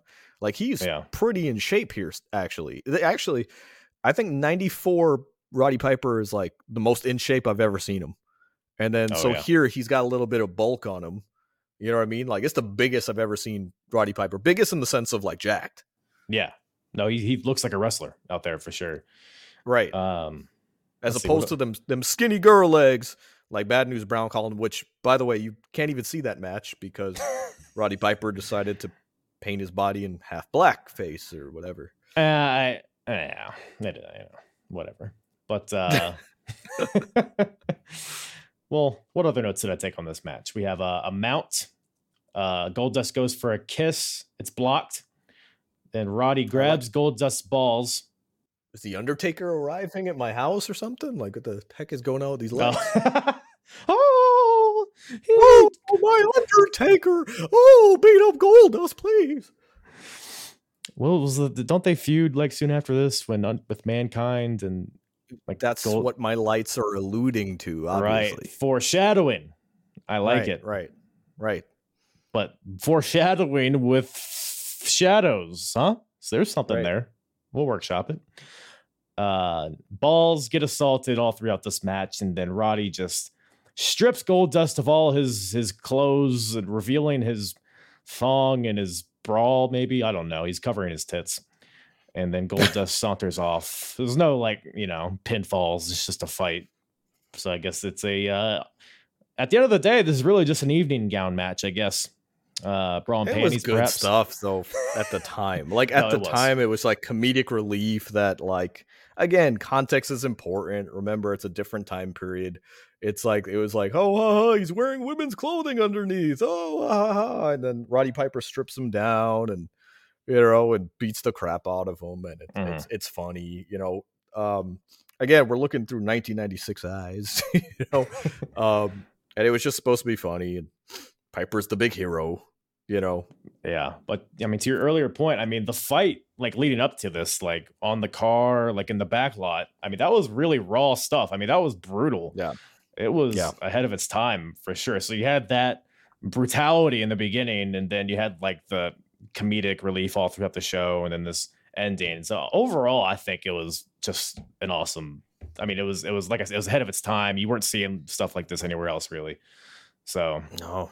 Physicality yet comedic yet like Yeah. it, uh, it it delivered, you know, it delivered and it's but it's just one of those matches because of the Goldust character and all that stuff. It's just it gets and that's what I meant by WrestleMania 12 and the whole event kind of getting lost to time. It's like it won't seem as good as it seemed in 96, yeah, yeah, for sure. you know. Um, but man, that brings us to the old main event. About half the show here is uh, for the WWF Championship. We got a 60 minute Iron Man match. The champion Bret Hart defending against Shawn Michaels. Man, so I mean, my, my first thought. I mean, did you catch the Revolution Iron Man match between MJF and Bryan Uh, Danielson? So unfortunately, I did not, and that's actually haunting me right now because I want to watch that match because I heard such time. good things. It's such good things about it, and I've always actually been a fan of Iron Man matches because you have to be creative in them. Oh yeah. Yeah. Um, but yeah, for it's it's worth your time for sure, and it's interesting to kind of go back and see because I mean this is the first time they did it, at least in WWF. I don't know if they did it in like Yeah. Japan or some shit, but um, well, I mean, sixty minute uh, sixty minute matches were not uncommon ever, but it's like in a televised setting right. that it's just so different. It's so different. This is the first what televised Iron Man no match, R- WrestleMania, and it's like it's going to go sixty minutes. Which I remember at the time. I remember my dad and I pulling up some popcorn stuff, and it's like we knew we had some time, and it's Mhm. like that was a weird feeling at the time to know that like, oh, like you you know this match is going to go on sixty minutes, like. So we we got we got to sit here the whole time. Yeah. And um it's crazy because I mean we're coming out of an era where the main events of these type of shows where it was always like Hogan versus some giant. It was Yokozuna in the main event. It was some Yeah. shit like that. Like, yeah, LT versus Bam Bam. Like it was the pomp and circumstance of it all. Now we just have like the most raw wrestling that wrestling can get. It's literally just 60 minutes, no no stip- stipulation or other than Iron Man, but no like other outside entities in play here. We just got two guys wrestling for an hour. So it's a testament to how the uh how the industry is changing, I guess, at this point. But um I was I was watching this, I completely forgot about the zip line entrance. So Really? Jose Lothario, the Shawn Michaels trainer, I guess, comes out. They play Shawn's music, and it's just Jose coming out. Like, where the hell's Shawn? And then it's like, oh, duh, it's the uh, the old zip line from the top. Oh, look at that ride! Ah, which is uh, which is an like iconic shot for Dude, so like I've seen it in highlight clips and stuff like that, but watching it like I'm sitting down, I'm watching the show, and I see this happen. It's like, man, this that was fucking cool. That was, that was a cool moment. Yeah, especially it's like 96. You got to remember it's like it's not like the Yeah. extravagant WrestleMania that we get today. So it's just like this guy's ziplining from the top of the friggin' arena down Yeah. into the crowd into his clique as he cleverly called them. You know, he called his fans the clique. All right. Um but I th- I think it's funny. We used to I had a friend that used to do we used to do like fake commentary and I used to play like a Bobby Heenan type character, right? So I can't watch the Jose Lothario entrance without almost like popping for myself, which is egotistical. Mhm. But like I remember we were doing re- this is recorded somewhere, but Jose Lothario comes out and I'm like "Uh, Look, look at is- if, if this is a shape that Shawn Michaels is showing up in, he has no chance against Bret Hart. And like my friend's like muting his mic because he's laughing so hard. Like I definitely Bobby Heenan it. Like you know, it just acts stupid, but yeah. that's that's the real Ultimate Warrior. He's not the one that was out of shape and balding. It was Shawn Right. Michaels. Was that the the real Ultimate Warrior? Is Jose Lothario Jim Hellwig? That's that's the question Right. we all are By, looking by for. By the way, sidebar Yeah. I, that I never thought about until years later. He had to play like a Latin lover type character, right? Because Lothario means what? Like that Latin lover kind of thing. yeah, I mean, Los Right? Lotharios, So, right? That's uh, I thought right, exactly. That was what made me think of it, and I went, "Oh my god, is that why Shawn Michaels played like the sexy boy type character?" Like I thought about like all of this years later because I was like, was it kind of like akin to his trainer playing like a like a ladies' man type type gimmick? Because I'm like, there's no way Jose Lothario would be named that if not Right. for having a similar type gimmick. Well, first of And all, was Jose Lothario the Latin lover in the '97 Rumble? possibly, possibly. I mean, I have his wiki up. It doesn't, doesn't right. say that. Although his real name is Guadalupe, which is fucking badass. I love it. Uh, it's uh, yeah, doesn't really. Yeah, the, the Great Lothario, El Gran Lothario, Super Sock, whatever that means. Uh, I got a super, Super sock, in my uh, hamper right now, but uh, but yeah. So Lothario's out there, Shawn's out there, Bret's out there. Match gets underway, and uh, man, it is a ten minute headlock to open up this match, which is yeah.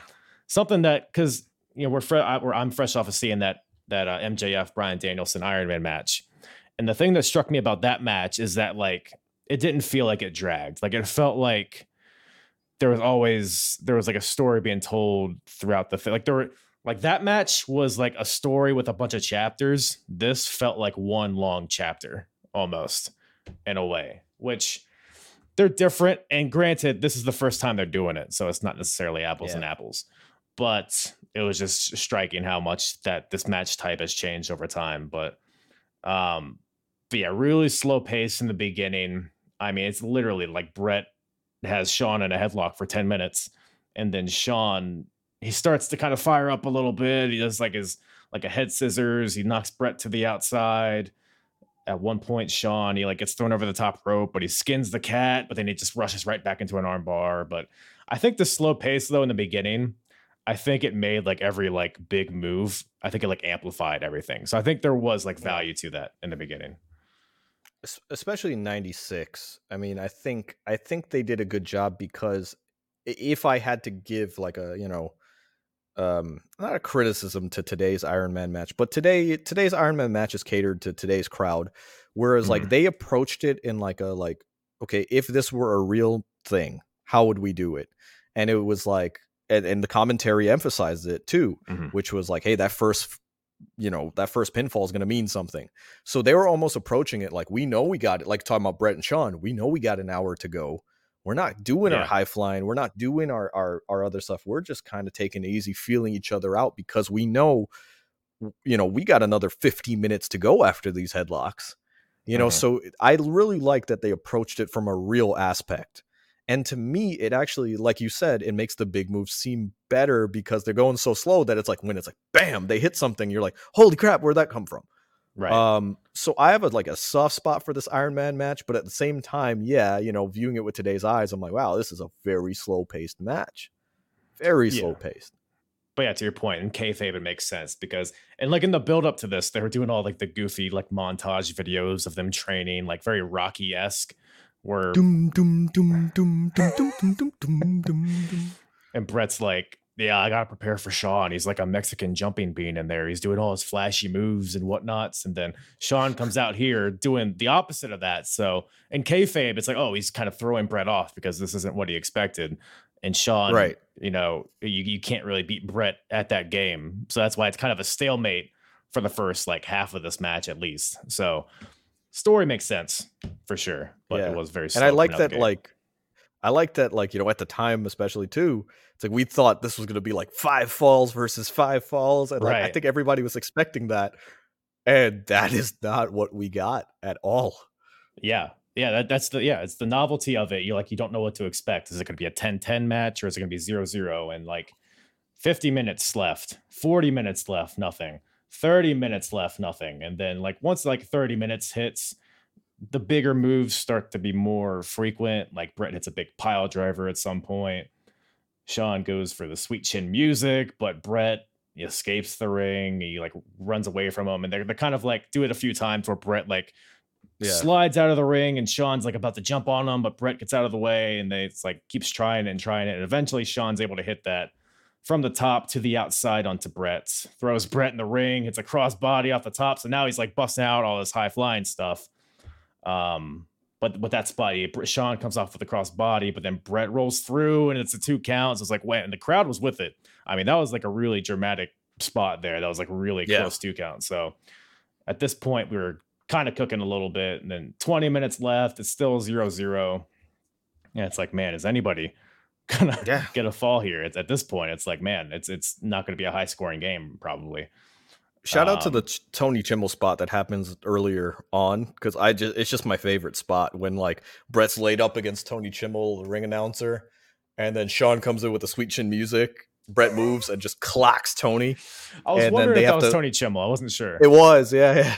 Uh, and then they cart him out, but they do it again. Kayfabe is so real at the time. They wheel him out and they're trying to do it like super low, so they're hiding underneath the ring apron and they're right. put him out. But again, it was just like they did some cool stuff in this, but it went slow. But I think if you if you know that like if you just go into it with like, hey, it's not going to be as fast as a normal match, like you appreciate it, you know? Yeah. Yeah. I mean, the first like 40 minutes of the match, I think Bret tries the sharpshooter once and Shawn tries the sweet chin music like twice. So it's like those big moves are mattering, especially when it like gets to the end of this match. Exactly. Um, they're not like spamming their finishers like Yeah. you know it's like they're they're waiting to build up to like that and they're almost like testing each other to see like if they can get they can catch them off guard and like hmm it's good stuff man I mean, I think the last like 10 or so minutes of this match are great. Um, yeah Bret busts out a superplex from the top, goes in to uh, lock in the sharpshooter, but it gets blocked. So Bret has to transition into a single leg crab, but Shawn gets to the ropes. Uh, Shawn's able to hit his elbow drop for a two counts. Then Shawn goes for a missile drop kick, but Bret catches him out of midair and then locks in the sharpshooter with 40 seconds left. And he holds him in there. Shawn doesn't tap. And then the time hits zero. Bell rings. It's a and draw. the crowd was with it the crowd was so with it in the last 40 seconds like. Bret locks in that that sharpshooter. Now you got to remember, um, again for today's fans, I guess it's probably the feel of like a very similar feel to like, oh, can Cody win his first WWE championship? You know, it Mhm. was like Shawn was the guy, and it was very obvious, right? Um, but it would almost be like you know another guy that we liked. Let's say Sami Zayn having the title, right? So it's like it would be like Sami and Cody facing Right. that was the feel of this where it was just like okay come on shawn's got to have the title it was you know to the point just to give you a to tell you how popular shawn was uh, my friend is a lifelong bret hart fan and he, me- he told me he's like you jumping on that podcast wrestlemania 12 mention this he's he was a lifelong bret hart fan and he was rooting for Shawn michaels to win because that people wanted Shawn michaels to win that title that much Really. so again, now imagine the last 40 seconds, right? So Shawn's our guy. Shawn's the next incumbent. We know it. We feel it. Bret catches him in the sharpshooter, which nobody gets out of the sharpshooter. Right. And there's 40 seconds left. That crowd comes unglued because they're like, do not tap, Shawn. Do not tap. Do not tap. And we're all going crazy at home. I was remember jumping out of my seat, going like, no, no, no. And then sure enough, the bell rings. But the problem with that is Shawn still lost. You're like, oh no, wait, the time's done. So Shawn, So- so, so Bret, Bret so. Bret keeps the title. Yeah. Yep. So it was Yeah. very disappointing in that couple of minutes there. Yeah. No, I mean, it was great drama to your point. But yeah, ultimately Yeah. it's a draw. But old boy Gorilla Monsoon, who is just reinstated as uh, the president of the WWF, he gets in there. He's like, hey, sudden death, boys. So the they restart the match. Bret's none too pleased with this. He uh, gets back in the ring. I guess we're I guess we're wrestling some more. And uh, I don't know how long it lasts, but it's not too much longer. Uh, Shawn gets flipped into the corner, leaps over Bret, hits Bret with the sweet chin music, but he can't capitalize. He's so beat up. He just got out of that sharpshooter. They both get up kind of at the same time, and then Shawn hits him with a second sweet chin music and gets the win. I, I didn't know that was like the sequence that ended this. I knew it was a sweet chin music, Yeah. but I didn't know the whole thing where like he hits one, they couldn't get up, and then he gets back up and hits him with a second one. I thought that was a really cool finish. And uh he's collapsed in, into it too. It's like Yeah. it's such a good. I don't know. It's like one of my favorite sells of the of the Sweet Chin music by Bret, and then also one of the best sells by Shawn because Mm. they both just go down like two battered athletes. It's kind of like you know the the cliche in boxing, the like the double knockout and the like getting like you know them both going down in Rocky. Mhm. Like it's it's pretty much what happened here. Shawn pretty much just collapses onto Bret. Ah, it's it's good stuff, man. It's like Bret had zero HP and Shawn had one HP. Like it was just the Right, slimmest of yeah. margins. Uh, but that's all it takes. The final score is one to zero. And uh, by God, Kenneth, the boyhood dream, it's uh, it's not false. That's for sure. So It's come true. It's it come has true. come true. That's what they say. That's what they say. And then Shawn celebrates. And uh, I have a question. Does Shawn is it?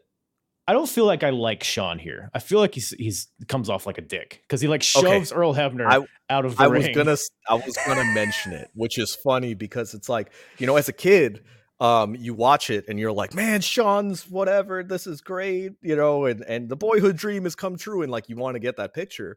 In reality, this is 1996 Shawn Michaels, and he's he's a dick. And basically, he's shoving Earl Hebner, and he's basically telling he's telling tell Bret to get the fuck out of the ring, as in like give me the final shot, the shot of me with this, and it's just like my dude, like think about it like this: you've had an hour match, an hour five at this point, I guess. You're you won the world title off a guy that you've you've idolized, you've wanted to be, and you're telling him get the fuck out of the ring. You know what I mean? Like it could have been Yeah. at least a little bit better than that. Of like, hey, hey, tell Bret, ask Bret if he's all right. Like to let me let me get the final shot. You know, Mhm. but he tells Earl, you know, tell Bret to get the fuck out of the ring. And you can see, like, if you watch the footage, you can see like Yeah. he's mounted. Yeah, and that's like you said, he comes across like a dick. You can see that he's not saying anything nice, um, and telling Earl to relay it to Bret. And it, it ruins it for me as an adult because I'm like, come on, dude. Like, this is Right. your crowning achievement, man. And like, you have to be a, a dick in that moment.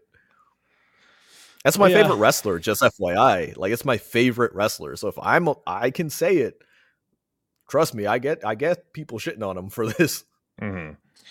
Yeah, yeah, and but I guess it uh sparked one of the best rivalries of all time with this match, which I believe this is the first time they've had a match, or at least like on this stage. I guess they might have had like very They've had, early. they've had matches. They've had matches, but th- this is probably the best way to say it is like, you know, you watch a- Triple H versus The Rock for the IC title, and then Mhm. when you finally see the game versus The Rock as for the WWF championship, and then funny enough, they had an Iron Man match and stuff like that. It's like a different caliber. It's like different caliber athletes. That's what we were seeing here, which is like them in the main event facing for the first time as as like those top guys. Um, so completely different feel. Um, and I think they delivered, man. I thought um still maybe my favorite Iron Man match. But besides Really? maybe believe it or not, Bailey and Sasha. I think Bailey and Sasha might be my favorite. yeah, Brock and Kurt. Um, I like you know what's funny? I like Brock and Kurt, but I think I don't know. I, it's one of those things where it's like I expected that to be good. I think they've had Brock and Kurt are just so good together that it's like it's hard for me to just look at that match. I look they at the faced feud. each other so much, like in that time span too. It's hard to like, right, segment right. that match. right. That that's what it is. Yeah, I haven't seen that match in a while, so I don't know if that like I- how that lives up to it. But I kind of want to watch it now that you've mentioned it because obviously it's been enough time. It was sometime in 03. I want to say 03. Uh, what was it? Was it a SmackDown? I want to say it was just I like a random was, episode yeah. of SmackDown. Yeah. probably like in the summer at some time, which I'm almost there in my timeline. So um we shall see. We shall see. But yeah, give that Revolution match a watch too. It was a very I um, got it. I'm mad that I didn't have a chance. To, uh, I had a friend going through some stuff, so we had to talk. So I I didn't get to watch that whole no pay per view. Yeah, because You- I don't got really need do. friends. I don't need a friend. I don't. I, I don't need a, a tag team partner. I just Hmm. need to watch AEW Revolution. You do. You do. But you know, I could have bootlegged it like Cody Rhodes. I don't know why the hell I didn't. Could have lime wired that bad boy and uh, given Right, it a right. gander. He still can. I Watch. Ricky Starks. He's not blonde though. But uh He is sexy though. I can't. Y- y- y- Sanada is all I see. I'm telling you. It's not a bad thing. He's a handsome Japanese fella, uh, as are you. So it's funny you say that because like I, I am half Asian, just for anyone that doesn't know. But my mom literally, almost disappointedly, tells me you she like she sees it and she goes, "You look like one of those Korean boys now." And I go, "Mom," I literally I look at her and I go, "Mom, that's a compliment because I'm I am half Asian. Like for the first time in my life, I I look a little Asian, as Yeah. opposed to looking like I don't know, like well, my sisters. The way my sisters described it, they're the ones who dyed my hair. They were like. You look racially ambiguous, like we can't place you now. especially with like the dark facial hair, it's like uh it could be anything. Could be anything. Especially like I don't know if you noticed, I, I made it to. I might just shave this off and leave just the mustache. let's say your mustache looks a lot more powerful than it usually does. It looks like a almost like a fake mustache. No, I did that on purpose because like it was just one of those things where like the style. I just changed my style, man. I wanted to look Hey, good man. for you. No, appreciate you. You know, Comb you got it, married man. and stuff. It made me feel really insecure because I was just like, I thought I had your eye, and I don't. Just because uh what's what's the saying? Just because you're like you can window shop. Just because you're at a restaurant, you can sniff the food. Just you don't because there's salad, just because there's salad at the restaurant doesn't mean that I can't undress you. I think that's what it is. I think you nailed Yeah, it. yeah. I think you nailed it. Yeah. And hey, Yeah. I, th- I think we did a. You know a show that nailed it? WrestleMania 12. oh, WrestleMania 12. Yeah. WrestleMania absolutely. 12. Ah, any other any other nuggets on this on this program? Nope. Owen Hart definitely wrestled earlier, so no more nuggets. Um, do you not know that that was his nickname? Yeah, there we go. Okay, thank God. Okay, I, I was like, why I'm you give me not that a face? nugget.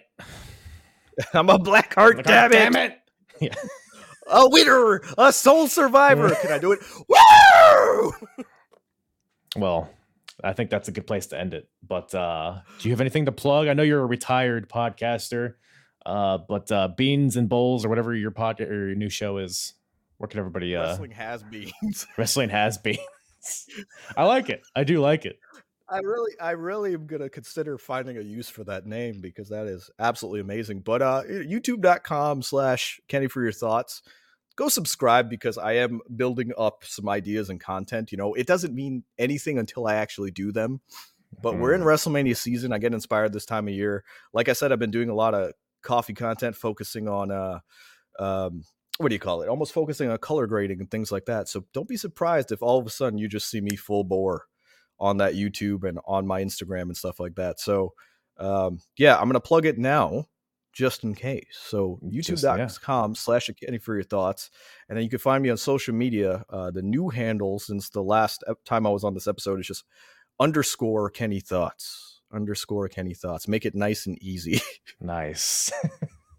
yeah, so that's on Instagram, uh, Twitter, uh, the OnlyFans. TikToks, OnlyFans, yeah, everything, everything That's where me and, me and Mandy? Rose, me and Mandy Rose are making a lot of money now. Man, A lot of money. you're just brewing her coffee in the background. And, Oh, not uh, not together, not together. Oh. I just I just repost her content and then uh, make money. Right. Yeah. What would you think AJ Yeah. Styles thinks of Mandy Rose's content? I, I, I mean, I, I've never seen it. I'm I, I'm a happily married man to my wife Wendy.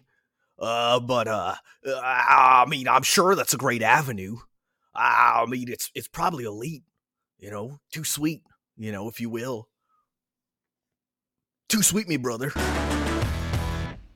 Once again, thank you to uh, Kenny from uh, Kenny for your thoughts for returning to the show. Always have a good old time with Kenneth. Follow Kenny on all the social medias underscore Kenny thoughts. All of his info in the description below.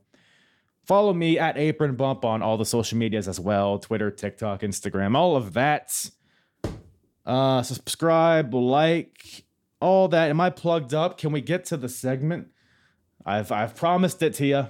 Let's grade the show and let's see if WrestleMania 12 gave us the best or the worst of 1996 so far. Bartholomew, hit that jingle. WCW, ECW, WWF, who's the hardest promotion? Eric or Vince or Paulie? I think we can agree, though it's mostly shit.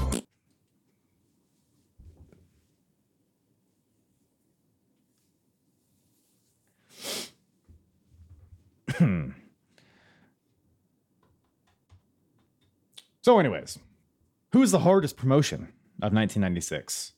As of right now, as of WrestleMania 12. I forgot what WrestleMania we're covering for a second. Um, or, you know, up until this point, WWF is dominating so far with 18 points. WCW has zero points, and ECW has four points. As a reminder, whoever wins out at the end of the year, whoever has the most points, I will purchase a replica championship belt of the company that wins. So high stakes, folks. High stakes. Um, but even though WWF is in the lead here, things can swing. Can things can swing very quickly, and we have a lot of year to go. So, if you're not familiar with this, if this is your first time absorbing this, first of all, if you're on YouTube, you can see my screen. If you're on audio, I'll uh, walk you through it as well. But basically, we look at this WrestleMania 12 event, and we basically we first grade it from a scale of A to F. Uh, a to F? S to F? S to F. From a scale of S to F, S being the highest, F being the worst. And then we look at the show and we see is it the best of the year, worst of the year in terms of in ring, out of ring, and other criteria. And that all they all have point values associated to them, and that gets summed up into the final score. But let's get right into it, shall we?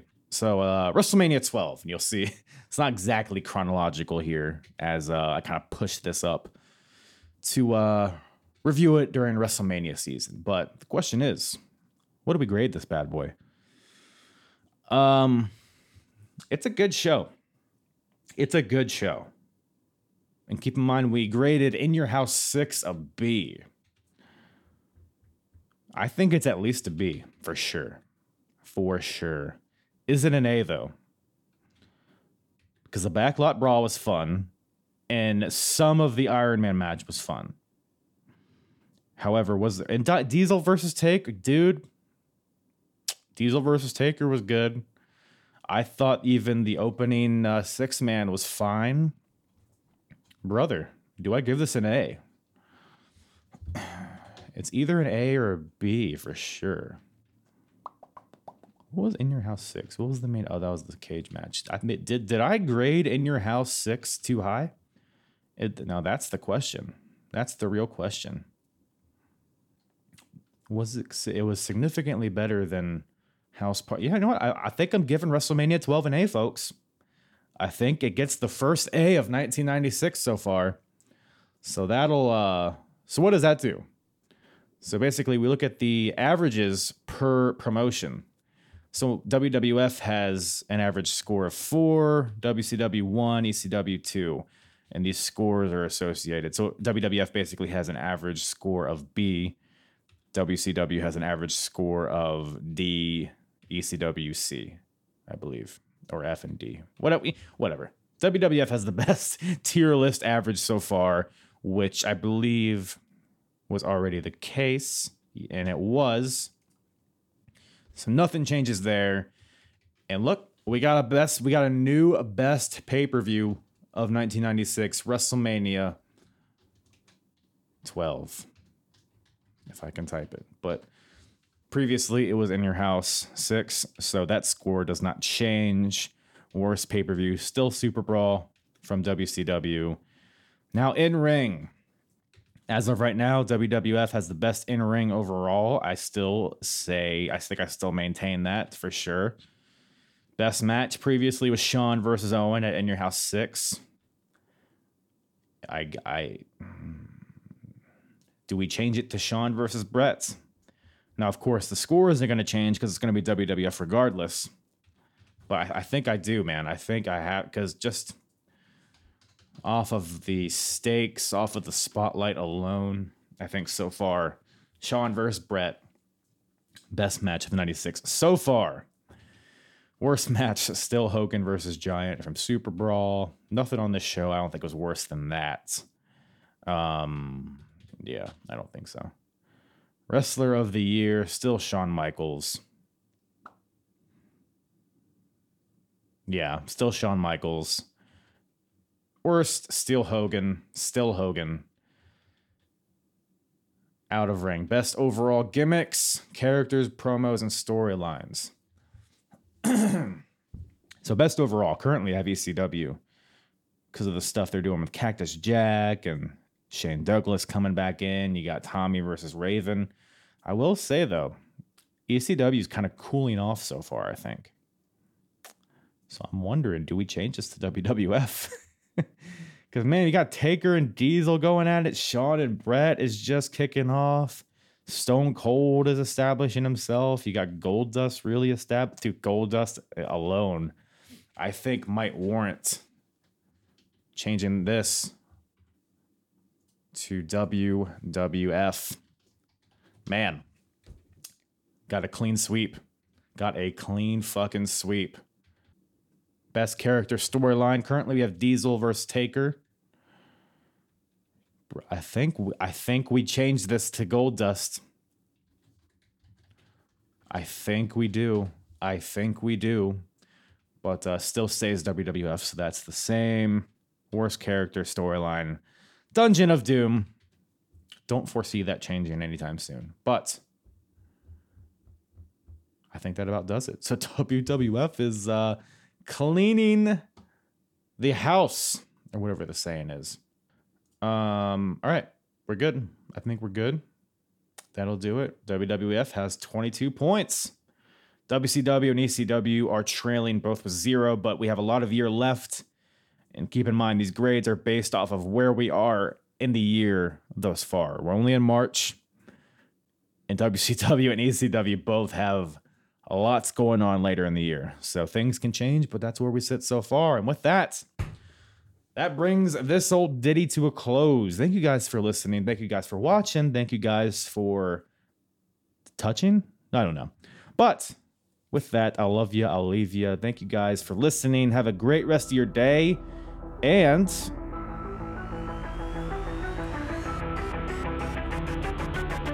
I'm hard. Yeah. The hardest, talk around and disregard it.